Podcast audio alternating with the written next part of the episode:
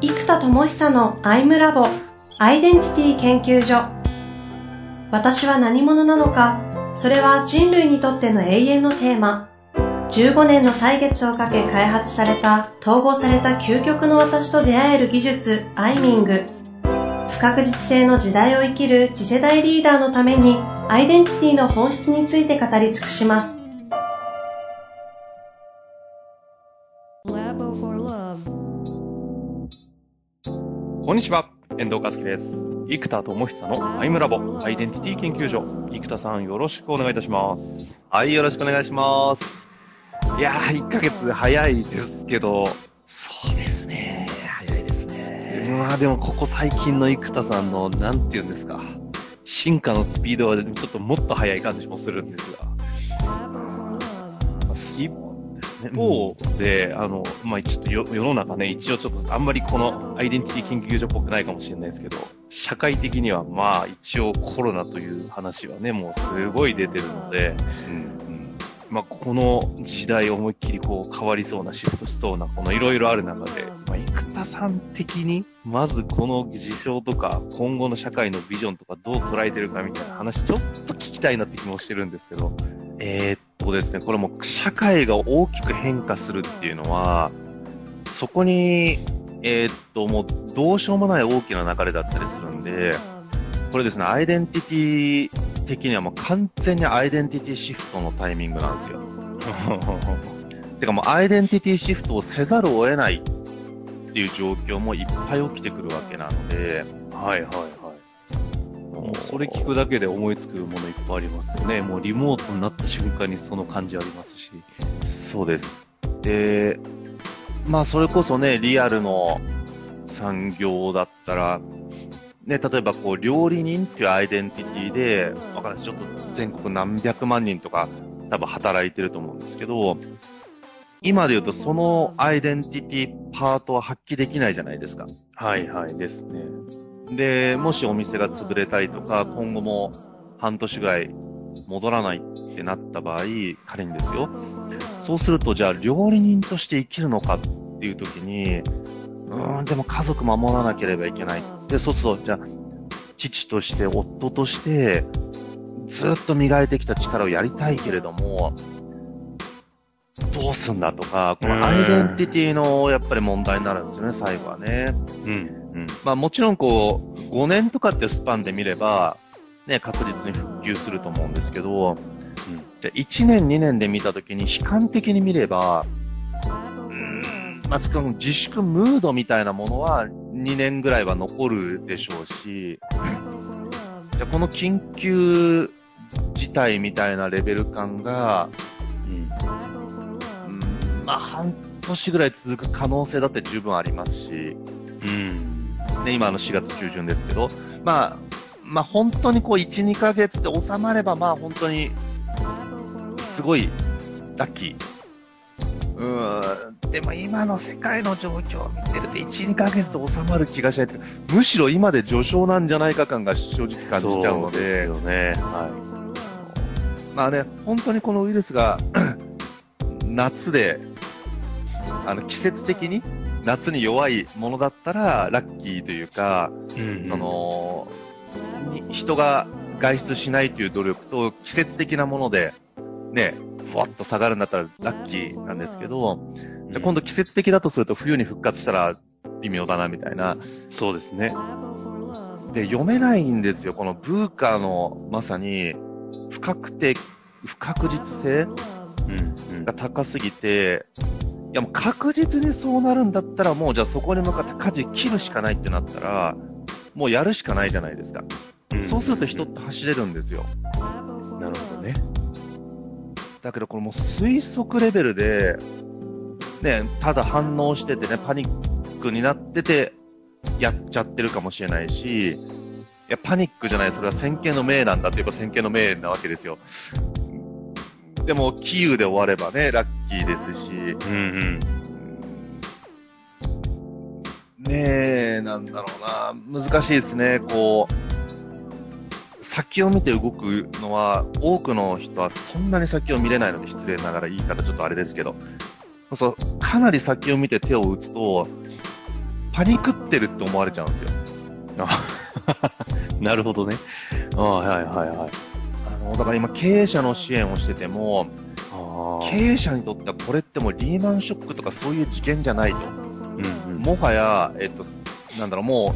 う、まあ、あの、可能性レベルなんでね、その悲観的にまず見るっていうのが大事だっていう意味で言うと、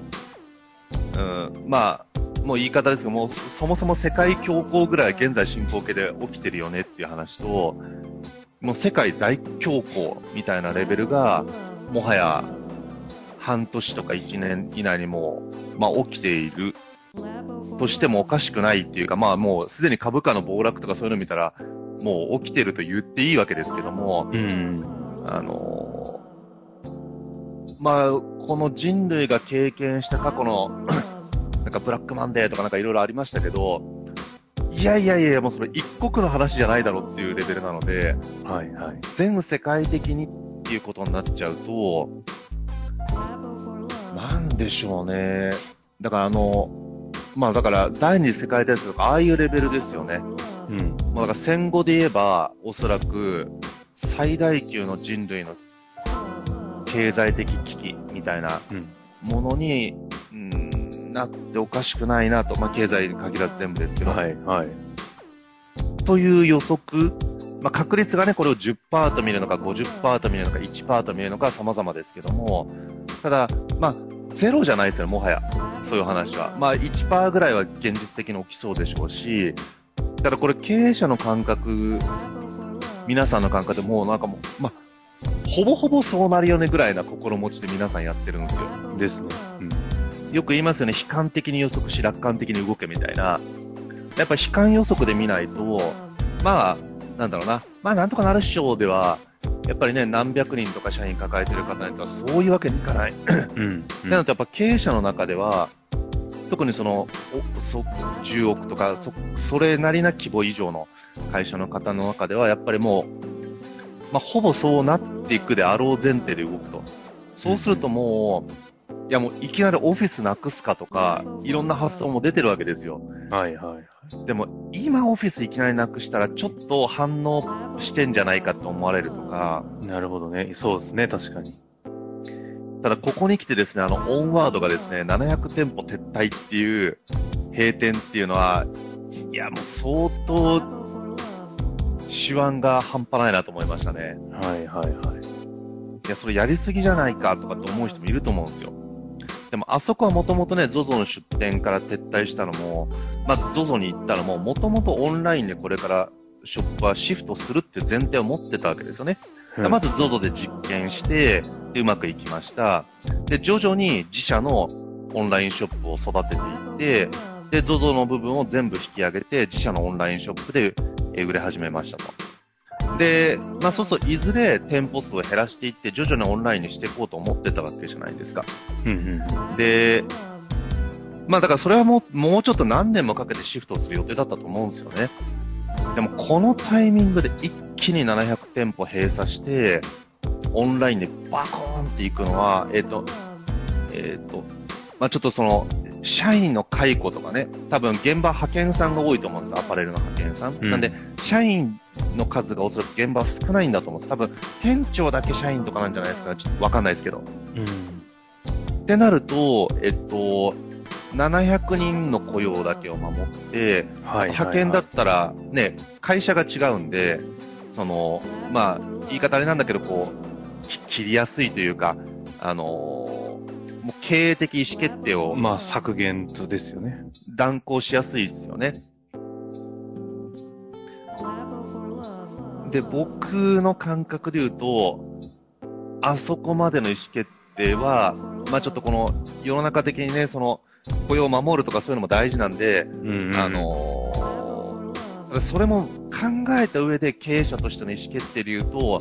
今回のオンワードの意思決定はもう僕は劇的に大正解だと思ってます。うん、っていうのはそこで将来的に会社をっていう箱をしっかり守って、そこをでっかくすることで、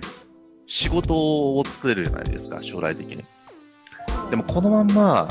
今の雇用を守ろうとしすぎて、会社が潰れていくと、要は会社ってその、例えばマネージメントするノウハウとか、その規模が動く人間関係とかいろんなものが蓄積してるので、一回飛ぶともう一回それを作れる起業家がゼロからやらなきゃいけないんですよ。なので資産が吹き飛ぶんですよね、そのいろんな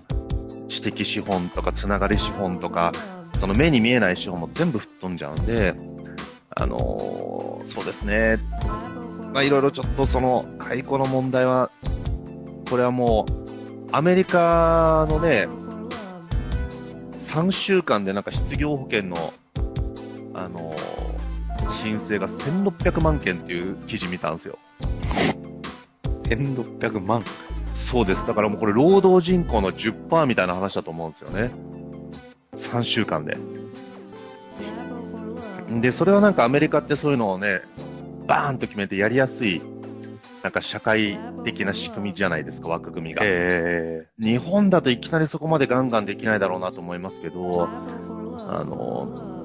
ただそれはもう先手打ったって話も含めてだと思うんですよね。だ日本ってあんまりそういう先手打たないですよね。あの、ー、そうですね。私、周りの 3, 3社ぐらい外資の資本かなり多めに入ってるとこは、今日の収録4月中ぐらいじゃないですか。うん、うん。その時点、1ヶ月前の3月半ばの時点で、日本撤退でしたからね。もう本当に、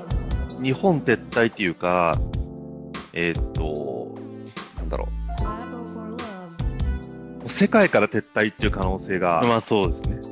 もう自国に一回戻す。だからもう鎖国、まあ実際今鎖国じゃないですか、世界中が。うん。なので、確かに。一回企業が、こっから起きる大恐慌に備えるレベルで考えるならば、えーっと、縮小して、あの、まず固定費を極限まで減らしたいんですよね。ねうん。あ、だからね、結構これは悲観的に見るとって話ですけど、で、この、まあ、分離と統合っていう僕のね、こう、切り口で見ていくと、こう、世界は、まず人のつながりが今分断されていきましたね、リアルの方は。で、分離と統合で言うと、リアルが思いっきり分離したんです。もう鎖国レベルってもう戦後初ですよねっていうレベル。あところが、じゃあオンラインでは、統合、つながりがどんどん増えてますよね、むしろ。あ。はいはいはい。そうすると、人がつながるとかコミュニケーションを取りたいっていう、その話す、聞くみたいな、動詞レベルで考えるならば、それは必ずやるんですよ。でそれがオンラインにシフトするうんっていうのが確実に起きてますよね。だからアマゾンとかもすごいんですけど、いやもうむちゃくちゃすごい前提で言うんですけど、動詞レベルで考えると、人は人類はずっと買うという動詞を必ずやるじゃないですか。買うという動詞をリアルの店舗でやってたのか、オンラインでやるようになったかだけの違いっちゃだけの違いなんですよ、実は。はいはいはい。動詞レベルで考えると、実は、すごいわかるんですよ。人間生きてて必ずやる動詞っていうのがあるんですよ。だその動詞にフォーカスっていう意味で言うと、あのーじゃあ話すって必要だよねと。じゃあこれはリアルでは分断する分、そのエネルギーがどっかにシフトしますよねと。じゃあこれオンラインにシフトするよねと。まあ、ダムでせき止めたら別の川に流れがますよねみたいな、なんかそういうこう、流れを見る。まあだからもう、まあ当たり前ですけど、ズームの株が伸びそうだとか、そういうのはね、みんなわかるわけで、あのーそうですね。だから社会の傾き今、傾きがむちゃくちゃ大きいので、こう、ぐーっと急激な傾きが社会に起きてるので、この、社会全体の傾きによるバイアスが発生するんですよね。うんうんなんでやっぱそれを見ながら、あの、特に経営って意味ではポジショニングですね、完全に。ポジショニングシフトは、会社で言うとアイデンティティ、存在意義のシフトなので、で、その存在意義の会社の存在意義のシフトのためには経営者のアイデンティティシフトが必要になりますから、アイデンティティっていう切り口で見ると、この社会の分離と統合の流れが、何が分離し、何が統合されていくのか。これはもうリアルとオンラインって切り口で、明快にリアルが分離していき、うんえーオンラインがより統合つながり的になっていきますよねと。で、これはまあほぼ、まあ間違いないでしょうっていうのと、えっ、と、もともと 5G も含めて、そっちの方向にどんどんどんどん動いてたわけですよ。社会っていうのは。だからね、僕なんかもそれこそもう福岡に来てオンラインでしかやってない、もう家から出ないみたいな。だから実は僕の生活は何も変わってないんですけど、3年前ぐらいからね、そう立してましたからね。もう、むしろ隔離生活をしてるんで、あの、一緒なんですけど、で、ここで人々が今度何を気づいていくか。つまり、えっ、と、陰と陽のメタを考えていくならば、起きていくことを改善しようとしても焼け石に水な時ってありますよね。そしたらもうその先に、もう V 字回復とかありましたけども、谷底に落ちるなら落ちるところを止めようとしても無理だと。そ、そこついた時に何が人類に必要なのかを今から手を打つ。うんうんそうするとなかなかこの落ちてるものを止めるのは難しいです。もうコロナが収束しない限り、例えば僕一個人がなんか頑張ったってもはやもう何もできないですよ。止められることはできないです。うん。で、これが僕、僕はもし量子コンピューター作ってる人だったら、いやもうこれさっさと開発加速して、もうコロナの解析にこいつを使ってとか思うかもしれないですけど、ちょっとさすがに今の僕のことでは、コロナに直接アプローチができないんですよね。ってことはもうここに関して落ちていくものとか社会が傾いていくものに対して、自分ができることはまず限界があるわけですよ。じゃあそっからアフターコロナでこう復活していくとか、社会が次に疲弊してボロボロになって、よし、復活しようぜって時に、準備がされていれば、早く復活できるわけですよ。ところが、ここで、底ついてから、じゃあどうしようっていうんじゃ、なかなか進まないわけですよ。うんだから、やっぱりここは自分のアイデンティティで、何者として、コロナによって底をついた世界、社会の中で、何者としてこれをリカバリーするのか。ここに存在意義を今から置いて、自分の仕事と自分がやるべきことにフォーカスをする。結局自分ができないことをやっても限界なんですよ。やっぱり自分の土俵、自分のゾーンなんですよね。アイデンティティゾーンみたいなのがあって、この存在意義ゾーンに、えっと、コロナのことであたふたするのではなく、えー、コロナだからこそ、これが終わった時に必要な存在場所って何なんだと。うんうんその時に社会にこれは必要だっていう場所があって、そこに自分の存在意義ゾーンをもし作れるんであれば、そこに対して今から何をするのか。で特に今までの授業でもしかすると展開がそもそも難しくなってる場合があるんですよ。うん。うんまあそれこそね、僕の研修業界なんて、もうね、4月の新人研修とかもう、もう8割方仕事が飛びましたとかよく聞くんで、まあ、コロナが復活すればね、リアルの研修も復活するんですが、もしかするともう、リアルで会場を抑えてやる研修なんていうのは、まあ、下手すると1年くらい自粛しましょうって十分あって、そうですね。もうだとするとオンラインで完全にシフトした方がいいんですよと。じゃあオンラインに人々とか、じゃあ研修がシフトした時に何が必要なのかを考える。自分がオンラインでコンテンツを提供するっていうのは、まあゴールドラッシュがあったら金を掘りに行くって話なので、そうではなくて、社会がそうやって動いていくのであれば、そうしようとする人たちにとって何が必要なんだと。オンラインで例えば研修を提供したいと思った研修会社や講師の人たちにとって何が必要なんだを作っていく。うん。うんで、そこに存在意義がありますが、自分がじゃあ講師としてトップランナーで成果を出すことで、みんなもこれでやろうよって啓蒙する役割になる人もいれば、まあ、僕なんかそこのメンタロイドとか作っていって、フォローアップをメンタロイドができるようにしますよっていうプラットフォームを作ったりするんで、僕だったら例えばそういうアプローチ、まあ他にもいっぱい作ってますけども、その、それぞれがアフターコロナにおいて、世界が復旧に向かった時に、そこで何ができるかを今から準備するっていうのが、あの、まあ、僕の考える、こう、もう、今ぐぐぐぐぐって傾いて転がってる、こう、なんか雪だるまが、雪だるまっていうか雪玉がゴロゴロ回っても雪崩が起きちゃってる状態において、雪崩を止めるっていうのはちょっと、まあ、よほどだからパワーがあれば別です。でも、さすがにもう起きた雪崩を止めることもできないわけですよ。だからまず避難するってことしかできない。でも、雪崩が終わって山が壊れて、例えば生態系が壊れました、もしくはスキー場を経営してたらスキー場が成り立ちませんってなった時に、いち早くこのスキー場を復旧させる手ってありますよねっていう、なんでこの雪崩が起きてる時に止めるのは難しいので、その後にできうることに、今のうちからどれだけ人類がシフトできるのか。で、シフトできていればそこで一気に一回沈んだ人たちもぐっと救うことができるんで、うん。まあ、雪崩の最中にね、避難させる力がある人は人々を避難させたり、雪崩を弱めるなんか道具をもし直接持てる人は、そこでもちろん現在進行形で支援ができるんですけども、えー、現在進行形でそこに支援ができる人も少ないと思うので、まあそこですかね。あの、次回の方でちょっと、うん。あま、ま、続きをしていきたいなと思うとこなんですけど、そうするとアイデンティティを、まあ、環境変化によってもう一度向き合わざるを得ないんですよね。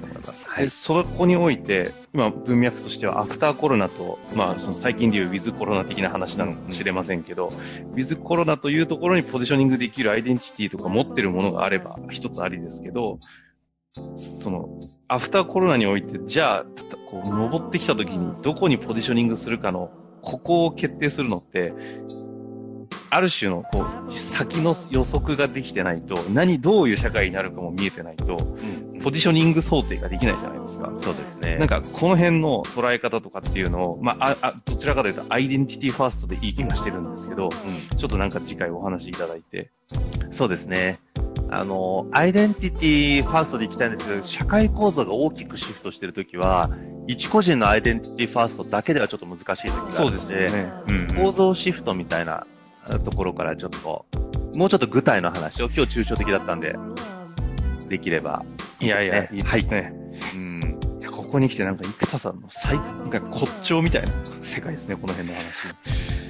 あ、でも予測に過ぎないところがありますけどね。まあでまあでも、も、生田さんのね、働くし、その方向の、方向性って、ある種なんか5年、もう10年ぐらい前か。はい。なんかやっと言ってたのが、ほら来ちゃったね感は正直ありますよね。そうですね。これによって人類がアイデンティティと向き合わざるを得ないとか、ポジションシフトを会社がせざるを得ないので、